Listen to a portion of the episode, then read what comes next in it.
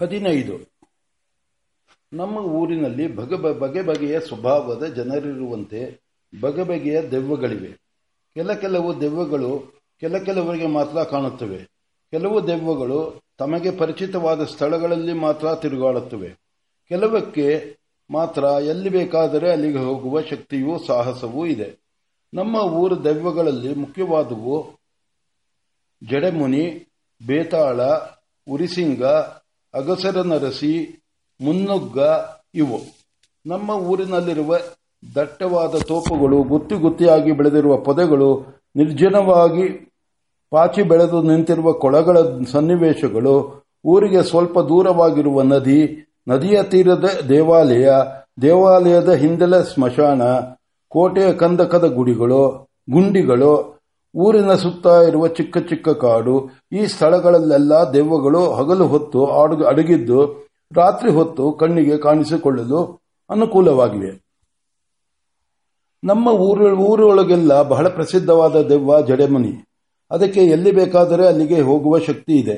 ಬೋರೇಗೌಡನು ಅದನ್ನು ಒಂದು ರಾತ್ರಿ ನಮ್ಮ ಊರ ಸೇತುವೆ ಸೇತುವೆ ಬಳಿ ನೋಡಿದನಂತೆ. ಅದು ಬೆಳೆದಿಂಗಳಿನಂತೆ ಬಿಳುಪಾದ ಬಟ್ಟೆಯನ್ನು ಧರಿಸಿ ಉದ್ದವಾದ ಜಡೆಯನ್ನು ಹೊತ್ತು ಹಿಂದು ಮುಂದಾದ ಕಾಲಿನ ಹೆಜ್ಜೆಯುಳ್ಳುದಾಗಿ ಎತ್ತರವಾಗಿ ಇದ್ದಿತಂತೆ. ನಮ್ಮ ಸ್ನೇಹಿತನ ಮನೆಯ ಜೀತಗಾರನು ನದಿಯ ತೀರದ ತೋಪಿನಲ್ಲಿ ಅದನ್ನು ಒಂದು ರಾತ್ರಿ ನೋಡಿದನು. ದೆವ್ವವು ಅವನ ಸಮೀಪಕ್ಕೆ ಬಂದು ಒಂದು ಗಳಿಗೆ ಅವನ ಎದುರಿಗೆ ನಿಂತಿದ್ದು ಮಾತನಾಡದೆ ಹಾಗೆಯೇ ಹೊರಟು ಹೋಯಿತಂತೆ. ಅದನ್ನು ನರಸಿಂಹಾಚಾರ್ಯರು ನಿಂಗ, ಹೊಸಬಿ ಇವರೆಲ್ಲ ನಮ್ಮೂರಿನಲ್ಲಿ ಬೇರೆ ಬೇರೆ ಸ್ಥಳಗಳಲ್ಲಿ ನೋಡಿದ್ದಾರೆ. ನರಸಿಂಹಾಚಾರ್ಯರು ಒಂದು ಸಲ ತೃಣಪರ್ವತದ ಮರೆಯಲ್ಲಿ ಕೇಳಿಕಾ ಗೃಹವನ್ನು ಮಾಡಿಕೊಂಡಿದ್ದರು. ಹಾಗೆಂದರೇನು ಹಾಗೆಂದರೇನು ಎನ್ನಬೇಡಿ, ಅದರ ಕತೆ ಎರಡು ಮಾತಿನಲ್ಲಿ ಹೇಳುತ್ತೇನೆ. ನರಸಿಂಹಾಚಾರ್ಯರು ಬಹಳ ದುಡುಕು ಸ್ವಭಾವ. ಅವರದು ಬಹಳ ದುಡುಕು ಸ್ವಭಾವ. ಅವರಿಗೆ ಪದೇ ಪದೇ ಸಿಟ್ಟು ಬರುತ್ತಿದೆ, ಬರುತ್ತದೆ. ಬಂದಾಗ ಏನಾದರೂ ಒಂದು ಪ್ರತಿಜ್ಞೆ ಮಾಡಿಬಿಡುತ್ತಾರೆ. ಆಮೇಲೆ ಆ ಪ್ರತಿಜ್ಞೆಯಂತೆ ಸ್ವಲ್ಪ ಕಾಲವಾದರೂ ನಡೆದೇ ನಡೆಯುತ್ತಾರೆ. ಒಂದು ದಿವಸ ನರಸಿಂಹಾಚಾರ್ಯರಿಗೆ ಹೆಂಡತಿ, ಹೆಂಡತಿಯ ಮೇಲೆ ಏನೋ ಸ್ವಲ್ಪ ಕೋಪ ಬಂದಿತು.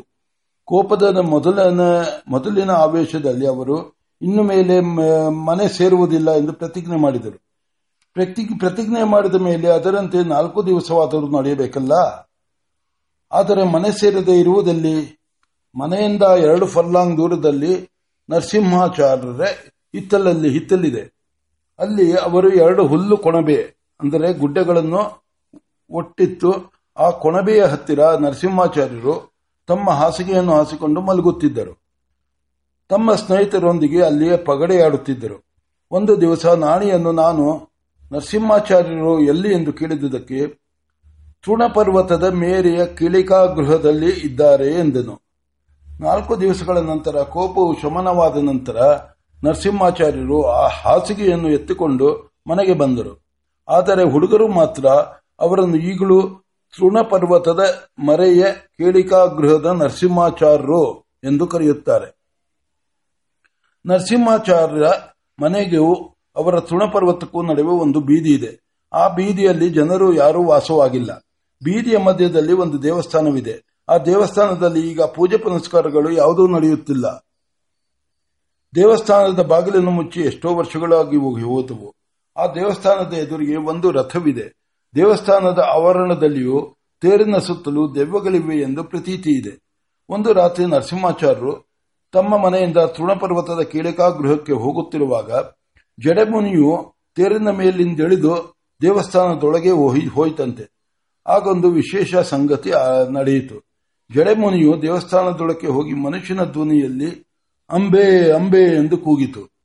ನರಸಿಂಹಾಚಾರ್ಯರು ಹೇಳಿದ ಆ ಮಾತ, ಈ ಮಾತನ್ನು ಕೇಳಿ ಶೀನಪ್ಪನು, ಯಾರೋ ತಪ್ಪಿಸಿಕೊಂಡು ಹೋದ ಕರ ಹುಡ್ಕೊಂಡು, ಹುಡ್ಕೋಡಕ್ಕೆ, ಹುಡ್ಕೋದಕ್ಕೆ ದೇವಸ್ಥಾನದ ಪ್ರಾಕಾರದೊಳಕ್ಕೆ ಹೋಗಿರಬೇಕು ಎಂದನು. ನನಗೂ ಹಾಗೆಯೇ ತೋರಿತು. ಆದರೆ ಜಡೆಮುನಿಯನ್ನು ಅಷ್ಟು ಬೇಗ ಸಾಯಿಸಲು ಯಾರಿಗೂ ಇಷ್ಟವಿರಲಿಲ್ಲ. ಆದುದರಿಂದ ಅದು ಜಡಮುನಿಯೇ ಜಡೆ ಮುನಿಯೇ ಎಂದು ನರಸಿಂಹಾಚಾರ್ಯರು ಹೇಳಿದ ಮಾತನ್ನೇ ಎಲ್ಲರೂ ಒಪ್ಪಿಕೊಂಡು ಸುಮ್ಮನಾದರು. ನಮ್ಮ ಊರಿನವರಿಗೆಲ್ಲ ಬಹಳ ತೊಂದರೆಯನ್ನು ಕೊಟ್ಟಿರುವ ದೆವ್ವವು ಬೇತಾಳ. ಇದರ ಆಕೃತಿ ಮತ್ತು ಉಡುಪಿನ ವಿಷಯದಲ್ಲಿ ಭಿನ್ನಾಭಿಪ್ರಾಯವಿದ್ದರೂ ಅದು ಬಹಳ ಕೆಟ್ಟ ದೆವ್ವವೆಂದು ಎಲ್ಲರೂ ಒಪ್ಪಿದ್ದಾರೆ. ಅದರ ಕೈಗೆ ಸಿಕ್ಕಿ ಕಷ್ಟಪಟ್ಟವರಲ್ಲಿ ನಮ್ಮ ನಮ್ಮೂರ ಹೊಸಬಿ ಒಬ್ಬಳು. ನಮ್ಮೂರಿನಿಂದ ಪಶ್ಚಿಮಕ್ಕೆ ಎರಡು ಮೈಲಿ ದೂರದಿಂದಲ್ಲಿ ಒಂದು ದೊಡ್ಡ ಮುತ್ತುಗದ ಕಾಡಿದೆ. ಅದರಲ್ಲಿ ಸಾವಿರಾರು ಮುತ್ತುಗದ ಮರಗಳಿವೆ. ನಮ್ಮ ಊರಿನವರೆಲ್ಲ ಅಲ್ಲಿಂದಲೇ ಮುತ್ತುಗದ ಎಲೆಯನ್ನು ತರುವುದು. ನಾವೆಲ್ಲ ಒಟ್ಟಿಗೆ ಒಟ್ಟಿಗೆ ಹೋಗುವಾಗ ಒಂದು ಮರದ ಕೆಳಗೆ ಗುರುತಿಗಾಗಿ ಒಬ್ಬ ಹುಡುಗನನ್ನು ಕೂರಿಸಿ ಸುತ್ತಲ ಗುಟ್ಟುಗಳಿಂದ ಎಲೆ ತಂದು ಅವನ ಬಳಿ ಇಟ್ಟಿದ್ದು ಬರುವಾಗ ಚೀಲದಲ್ಲಿ ಹಾಕಿಕೊಂಡು ಬರುತ್ತಿದ್ದೆವು. ಇಲ್ಲದಿದ್ದರೆ ಯಾವ ಗುತ್ತಿಯ ಮುಂದೆ ಎಲೆಯನ್ನು ಇಟ್ಟುವೆಂಬುದೇ ಗೊತ್ತಾಗದೆ ಒಂದೊಂದು ಸಲ ಎಲೆಯೂ ಸಿಕ್ಕದೆ ಹೋಗುತ್ತಿದ್ದಿತು. ಹೊಸಬಿಯ ಒಂದು ದಿವಸ ಆ ಈ ಕಾಡಿಗೆ ಮುತ್ತುಗದ ಎಲೆ ಕುಯ್ಯುವುದಕ್ಕೆ ಹೋಗಿದ್ದಳು. ಅವಳು ಚೆನ್ನಾಗಿ ಗುರುತು ಮಾಡಿ ಒಂದು ಗುತ್ತಿಯ ಕೆಳಗೆ ತನ್ನ ಎಲೆಯ ಚೀಲವನ್ನು ಇಟ್ಟು ಹೋಗಿದ್ದಳು. ಅವಳು ಐದು ಆರು ಮರಗಳನ್ನು ಸುತ್ತಿಕೊಂಡು ಬರುವ ಹೊತ್ತಿಗೆ ಬೇತಾಳವು ಚೀಲವನ್ನು ಆ ಗುತ್ತಿಯಿಂದ ತೆಗೆದು ಕಾಡಿನ ಮತ್ತೊಂದು ಕಡೆಗೆ ಎಸೆದು ಬಿಟ್ಟಿದ್ದಿತು. ನಮ್ಮೂರ ಬೋರನ್ನು ಕೂಡ ಬೇತಾಳನ ಕೈಯಲ್ಲಿ ಏಟು ತಿಂದಿದ್ದಾನೆ. ನಮ್ಮ ಊರಿನಿಂದ ಪಶ್ಚಿಮಕ್ಕೆ ಮೂರು ಮೈಲಿ ದೂರದಲ್ಲಿ ಮಂಚನಹಳ್ಳಿ ಎಂಬ ಒಂದು ಊರಿದೆ. ನಮ್ಮ ಸೀಮೆಯ ಅನೇಕ ಹಳ್ಳಿಗಳಿಗೆ ಇಲ್ಲಿದಿರು ಇಲ್ಲದಿರುವಂತೆ ಈ ಹಳ್ಳಿ, ಹಳ್ಳಿಗೂ ರಸ್ತೆ ಇಲ್ಲ. ಬೋರೆಯ ಮೇಲೆ ಹಳ್ಳ ಹಳ್ಳ ತಿಟ್ಟಿನ ಮೇಲೆ ಒಂದು ಗಾಡಿಯ ಜಾಡಿದೆ. ಆ ಜಾಡು ಬಹಳ ಸವೆದು ಹೋಗಿರುವುದರಿಂದ ಅಲ್ಲಿ ಆಗಾಗ್ಗೆ ಗಾಡಿಗಳು ಬೀಳುತ್ತಲೇ ಇರುತ್ತವೆ ಬರ್ತಿ ಗಾಡಿಗಳು ಈ ಜಾಡಿನಲ್ಲಿ ಹೋಗಬೇಕಾದರೆ ಬಹಳ ಅಪಾಯ. ಈ ದಾರಿಯಲ್ಲಿ ನಮ್ಮ ಊರಿನಿಂದ ಒಂದು ಮೈಲಿ ದೂರ ಒಂದು, ಹೋದ ಮೇಲೆ ಒಂದು ಕೆರೆ ಸಿಕ್ಕುತ್ತದೆ. ಆ ಕೆರೆಯಲ್ಲಿ ನೀರಿಲ್ಲ.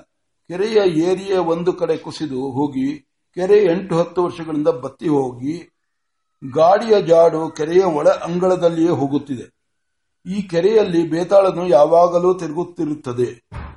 ನಮ್ಮೂರಿನವರ ಅನೇಕರು ಅದನ್ನು ಅಲ್ಲಿ ನೋಡಿದ್ದಾರೆ. ಬೇತಾಳವು ಅವರನ್ನು ಹೆದರಿಸಿ ಕೇವಲ ಕೆಲವು ವೇಳೆ ಗುದ್ದಿ ನೆಲಕ್ಕೆ ಕೆಡವಿ, ಅವರಿಗೆ ಜ್ಞಾನ ಹೋದ ಮೇಲೆ ಓಡಿ ಹೋಗಿಬಿಡುತ್ತದೆ. ಕತ್ತಲೆಯಲ್ಲಿ, ಆ ದಾರಿಯಲ್ಲಿ ಯಾರೂ ತಿರುಗುವುದೇ ಇಲ್ಲ. ನಮ್ಮಲ್ಲಿ ಸ್ವಲ್ಪ ಧೈರ್ಯಶಾಲಿ, ಧೈರ್ಯಶಾಲಿಗಳಾದ ನಾವಾದರೂ ಆ ದಾರಿಯಲ್ಲಿ, ರಾತ್ರಿಯ ಕಾಲದಲ್ಲಿ ತಿರುಗಿದರೆ ನಮಗೆ ಜನಿವಾರವಿರುವುದರಿಂದ ದೆವ್ವವು ನಮ್ಮ ಬಳಿಗೆ ಬರುವುದಿಲ್ಲವೆಂದು ಒಕ್ಕಲಿಗರು, ನಾವೇ ದೆವ್ವಗಳಾಗಿರುವ, ಆಗಿರುವಾಗ ನಮಗಿಂತ ದೊಡ್ಡ ದೆವ್ವ ಎಲ್ಲಿಂದ ಬಂದಿತೆಂದು ಬ್ರಾಹ್ಮಣರು ಚೇಷ್ಟೆ ಮಾಡುತ್ತಾರೆ. ಮಂಚನಕ್ಕೆ ಹಳ್ಳಿ ಕೆರೆಯ ದೆವ್ವಕ್ಕೆ ಬರ್ತಿ ಗಾಡಿಗಳನ್ನು ಉರುಳಿಸುವುದಕ್ಕೆ ಬಹಳ ಪ್ರೀತಿ. ಮಂಚನಹಳ್ಳಿ, ಕೆಂಗ, ಮಳ್ಳೇನಹಳ್ಳಿ, ನಿಂಗ ಇವರೆಲ್ಲ ಅದರ ಕೈಗೆ ಸಿಕ್ಕಿ ಗಾಡಿ ಕೆಡವಿಕೊಂಡು ಕಷ್ಟಪಟ್ಟಿದ್ದಾರೆ. ಬೋರನ ಒಂದು ಸಲ ಮಂಚನಹಳ್ಳಿಗೆ ಹೋಗುವ, ಹೋಗಿ ಅಲ್ಲಿಂದ ನಮ್ಮ ಊರಿಗೆ ಗಾಡಿಯಲ್ಲಿ ರಾಗಿ ಹೇರಿಕೊಂಡು ಬರಬೇಕಾಯಿತು. ಹೋಗುವಾಗ ಅವನನ್ನು ಬೇತಾಳವು ದಾರಿಯಲ್ಲಿ ತಡೆಯಲಿಲ್ಲ. ಅವನು ರಾಗಿಯನ್ನು ಗಾಡಿಯಲ್ಲಿ ತುಂಬಿಕೊಂಡು ನಮ್ಮೂರ ಕಡೆಗೆ ಹಿಂದಿರುಗಿ ಹೊರಟಾಗ ಸಾಯಂಕಾಲವಾಗುತ್ತಿತ್ತು. ಮಂಚನಹಳ್ಳಿಯ ಕೆರೆಗೆ ಬರುವ ವೇಳೆಗೆ ಚೆನ್ನಾಗಿ ಕತ್ತಲೆಯಾಯಿತು ಬೋರನು ಸ್ವಭಾವತಃ ಧೈರ್ಯಶಾಲಿಯಾದರೂ ಆ ಕೆರೆಯಲ್ಲಿ ಬೇತಾಳವು ತಿರುಗುತ್ತಿರುವುದು ಅವನಿಗೆ ಗೊತ್ತಿದ್ದುದರಿಂದ ಹೆದರಿದನು. ಹೇಗಾದರೂ ಮಾಡಿ ಈ ಕೆರೆಯನ್ನು ದಾಟಿಬಿಟ್ಟರೆ ಸಾಕು, ಆಮೇಲೆ ನೋಡಿಕೊಳ್ಳೋಣ ಎನ್ನುತ್ತಾ, ಅವನು ದಾರಿ ಚೆನ್ನಾಗಿಲ್ಲದಿದ್ದರೂ, ಗಾಡಿಯಲ್ಲಿ ರಾಗಿ ತುಂಬಿದ್ದರೂ ಎತ್ತುಗಳನ್ನು ಓಡಿಸಿದನು. ಸ್ವಲ್ಪ ದೂರ ಓಡಿಸಿ ಬೋರನ್ನು ಗಾಡಿಯಲ್ಲಿ ಕುಳಿತು ಕುಳಿತುಕೊಂಡೇ ಹಿಂದಕ್ಕೆ ನೋಡಿದನು. ಬೇತಾಳವು ಅವನ ಗಾಡಿಯ ಹಿಂದೆ ಬರುತ್ತಿದ್ದಿತು. ಬೋರನಿಗೆ ಜಂಘಾಬಲವೇ ತಪ್ಪಿ ಹೋಯಿತು. ಮೈ ಬೆವೆತಿತ್ತು. ಅವನು ವೇಗವಾಗಿ ಎತ್ತುಗಳನ್ನು ಓಡಿಸುವುದಷ್ಟು ಬೇತಾಳವು ಅವನನ್ನು ಅಟ್ಟಿಸಿಕೊಂಡು ಹಿಂದಿಂದೆಯೇ ಬರುತ್ತಿದ್ದಿತು. ಕೊನೆಗೆ ಬೇತಾಳವು ಗಾಡಿಯನ್ನು ಕೆಡವಿ ಬೋರನ ಮೇಲೆ ಅಗ ಅಗತುಕೊಂಡಿತು. ಬೋರನಿಗೆ ಉಸಿರು ಕಟ್ಟಿ ಸಾಯುವ ಹಾಗಾಗಿ ಅವನು ಕೂಗಿಕೊಂಡ ಮೇಲೆ ಬೇತಾಳವು ಕೃಪೆಯಿಟ್ಟು ಅವನ ಗೋಜನ್ನು ಬಿಟ್ಟು ಹೊರಟು ಹೋಯಿತು.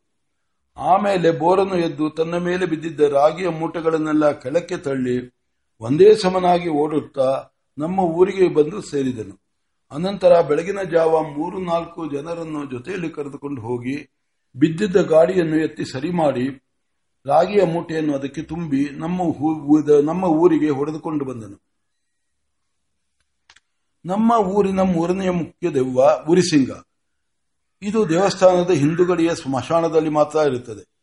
ಅದರ ಕೈಯಲ್ಲಿ ಯಾವಾಗಲೂ ಒಂದು ಹತ್ತಿಸಿದ ಕೊಳ್ಳಿ ಇದ್ದೇ ಇರುತ್ತದೆ. ಇದು ಸಾಮಾನ್ಯವಾಗಿ ಸ್ಮಶಾನದಲ್ಲಿ ಯಾರಾದರೂ ಸತ್ತ ದಿವಸ ರಾತ್ರಿ ಕಾಣುತ್ತದೆ. ನರಸಿಂಹಾಚಾರ್ಯರು, ಇದು ಕೊಳ್ಳಿಯ ದೈವವೆಂದು ನಮ್ಮ ಭಾವನವರು, ಇದು ಉರಿಸಿಂಗವೇ, ಇದೂ ಉರಿಸಿಂಗವೇ ಎಂದು ಚರ್ಚೆ ನಡೆಸುತ್ತಿದ್ದಾರೆ. ಅದು ಇನ್ನೂ ತೀರ್ಮಾನವಾಗಿಲ್ಲ. ನಮ್ಮ ಊರಿನ ದೆವ್ವಗಳ ದೆವ್ವಗಳಲ್ಲಿ ಬಹಳ ವಿನೋದ ಪ್ರಿಯವಾದ ದೆವ್ವಗಳೆಂದರೆ ಮುನ್ನುಗ. ಇದು ಪ್ರತಿ ಮನೆಗೂ ಹೋಗಿ ಬಗೆ ಬಗೆಯ ಚೇಷ್ಟೆಗಳನ್ನು ಮಾಡುತ್ತದೆ. ಇದಕ್ಕೆ ವಿನೋದ ಮುಖ್ಯವಾದುದೇ ಹೊರತು ಯಾರಿಗೂ ಅಪಾಯವನ್ನು ಮಾಡಬೇಕೆಂಬುದು ಇದರ ಆಶಯವಲ್ಲ. ಆಶಯವಲ್ಲ. ಆ ದಿವಸ ರಾಮಣ್ಣನವರ ಹೆಂಡತಿಯ, ಹೆಂಡತಿಯು ತೊಟ್ಟಿಯಲ್ಲಿಟ್ಟಿದ್ದ ಚೊಂಬನ್ನು ಇದು ಅವರ ಬಾವಿಯಲ್ಲಿ ಹಾಕಿಬಿಟ್ಟಿತ್ತು. ಹೊಸಬಿಯು ಹೊಸಬಿಯು ಕೊಟ್ಟಿಗೆಯಲ್ಲಿ ಕಟ್ಟಿದ್ದ ಕರುವನ್ನು ಬಿಚ್ಚಿ ಒಂದು ರಾತ್ರಿ ಅದು ಹಸುವಿನ ಹಾಲನ್ನೆಲ್ಲ ಕುಡಿಯುವಂತೆ ಮಾಡಿತು. ತೋಟದ ಮರಗಳಲ್ಲಿರುವ ತೆಂಗಿನಕಾಯಿಗಳನ್ನೆಲ್ಲ ಇದು ಅನೇಕ ದಿವಸ ಕೆಳಗೆ ಉದುರಿಸುತ್ತದೆ. ಆಗಾಗ ಮನೆಯ ಹೊರಗಡೆ ನಿಂತುಕೊಂಡು ಬೀದಿಯ ಬಾಗಿಲನ್ನ ಚಿಲಕವನ್ನು ಅಲ್ಲಾಡಿಸುತ್ತದೆ. ಅಲ್ಲಾಡಿಸುತ್ತದೆ. ನಮ್ಮ ಊರಿನ ದೆವ್ವವಾದ, ಐದನೇ ದೆವ್ವವಾದ ಅಗಸರ ನರಸಿಯು ಸಾಧಾರಣವಾಗಿ ಮಸೀದಿಯ ಸುತ್ತ ತಿರುಗುತ್ತಿರ್ತಾನೆ ನರಸಿಯು ನರಸಿಯು ಬದುಕಿರುವಾಗ ಮೊಹರಂ ಹಬ್ಬದಲ್ಲಿ ಹುಲಿ, ಹುಲಿಯ ವೇಷವನ್ನು ಹಾಕಿಕೊಂಡು ಕುಣಿಯುತ್ತಿದ್ದನು. ನಮ್ಮರ ಹುಲಿಗಳಿಗೆಲ್ಲ ಇವನೊಬ್ಬನೇ ಸರಪಣಿಯನ್ನು ಕತ್ತಿಗೆ ಹಾಕಿಕೊಂಡು ಅದನ್ನು ನಾಲ್ಕು ಕಡೆಯೂ ನಾಲ್ಕು ಜನರಿಂದ ಹಿಡಿಸಿಕೊಂಡು ಕುಣಿಯುತ್ತಿದ್ದನು. ಈಗಲೂ ಅವನು ಅದೇ ವೇಷದಲ್ಲಿ ಮಸೀದಿಯ ಸುತ್ತ ಆಗಾಗ್ಗೆ ತಿರುಗು ತಿರುಗಾಡುತ್ತಿರುತ್ತಾನೆ. ನರಸಿಯು ಬದುಕಿರುವಾಗ ಕಣ್ಣಿಗೆ ಬಿದ್ದ ಕತ್ತೆ ಕುದುರೆಗಳನ್ನು ಎಲ್ಲ ಸವಾರಿ ಮಾಡುತ್ತಿದ್ದನು. ನಮ್ಮ ಊರು ಪೇಟೆಯ ಕರಿಯನಿಗೂ ದೆವ್ವವಾಗಿರುವ ನರಸಿಗೂ ಒಂದು ಸಲ ಕುಸ್ತಿ ನಡೆಯಿತು. ಕರಿಯ ಬಹಳ ಶಕ್ತವಾದ ಆಳು. ಶಕ್ತನಾದ ಹಾಳು ಆಳು. ಇಂದೊಂದು ಸಾರಿ ಕಾಮ್ದಾರೆಯವರು ನಮ್ಮೂರಿಗೆ ಬಂದು ಜೋರು ಮಾಡಿದಾಗ ಕರಿಯನೊಬ್ಬನೇ ಹತ್ತು ಜನರನ್ನು ಹೊಡೆದು ಓಡಿಸಿದ್ದನು. ಕರಿಯನನ್ನು ಒಂದು ದಿವಸ ರಾತ್ರಿ ಅಗಸರ ನರಸಿಯು, ಅಂದರೆ ದೆವ್ವ, ಕುದುರೆ ಏರಿ ಓಡಿಸಿಕೊಂಡು ಬಂದಿತಂತೆ. ನದಿಯ ಸೇತುವೆ ಮೇಲೆ, ಮೇಲಕ್ಕೆ ಬರುವ ವೇಳೆಗೆ ಕರಿಯನಿಗೆ ಸಾಕಾಗಿ ಹೋಯಿತು. ಅವನು ಮುಂದಕ್ಕೆ ಓಡದೆ ದೆವ್ವದ ಮೇಲೆ ಕುಸ್ತಿಗೆ ನಿಂತನು. ಇಬ್ಬರು ಬಹಳ ಹೊತ್ತು ಕಾದಿದ ತರುವಾಯ ದೆವ್ವವು ಕರಿಯನನ್ನು ಬಿಟ್ಟು ಓಡಿ ಹೋಯಿತು. ಅಗಸರ ನರಸಿಯು ಕುದುರೆ ಏರಿ ಕೈಯಲ್ಲಿ ಹುಲಿ ವೇಷದ ಸರಪಳಿಯನ್ನು ಹಿಡಿದುಕೊಂಡು ಓಡಾಡುತ್ತಿರುವುದನ್ನು ಕರಿಯನಲ್ಲದೆ ನಮ್ಮ ಊರಿನಲ್ಲಿ ಇನ್ನೂ ಅನೇಕರು ನೋಡಿದ್ದಾರೆ. ದೆವ್ವಗಳೊಂದಿಗೆ ಈ ರೀತಿ ಹೊಡೆದಾಡಿದುದರಿಂದ ಕರಿಯನ ಗೌರವವು ಗೌರವವು ನಮ್ಮ ಊರಿನಲ್ಲಿ ಬಹಳ ಮಟ್ಟಿಗೆ ಹೆಚ್ಚಿದೆ.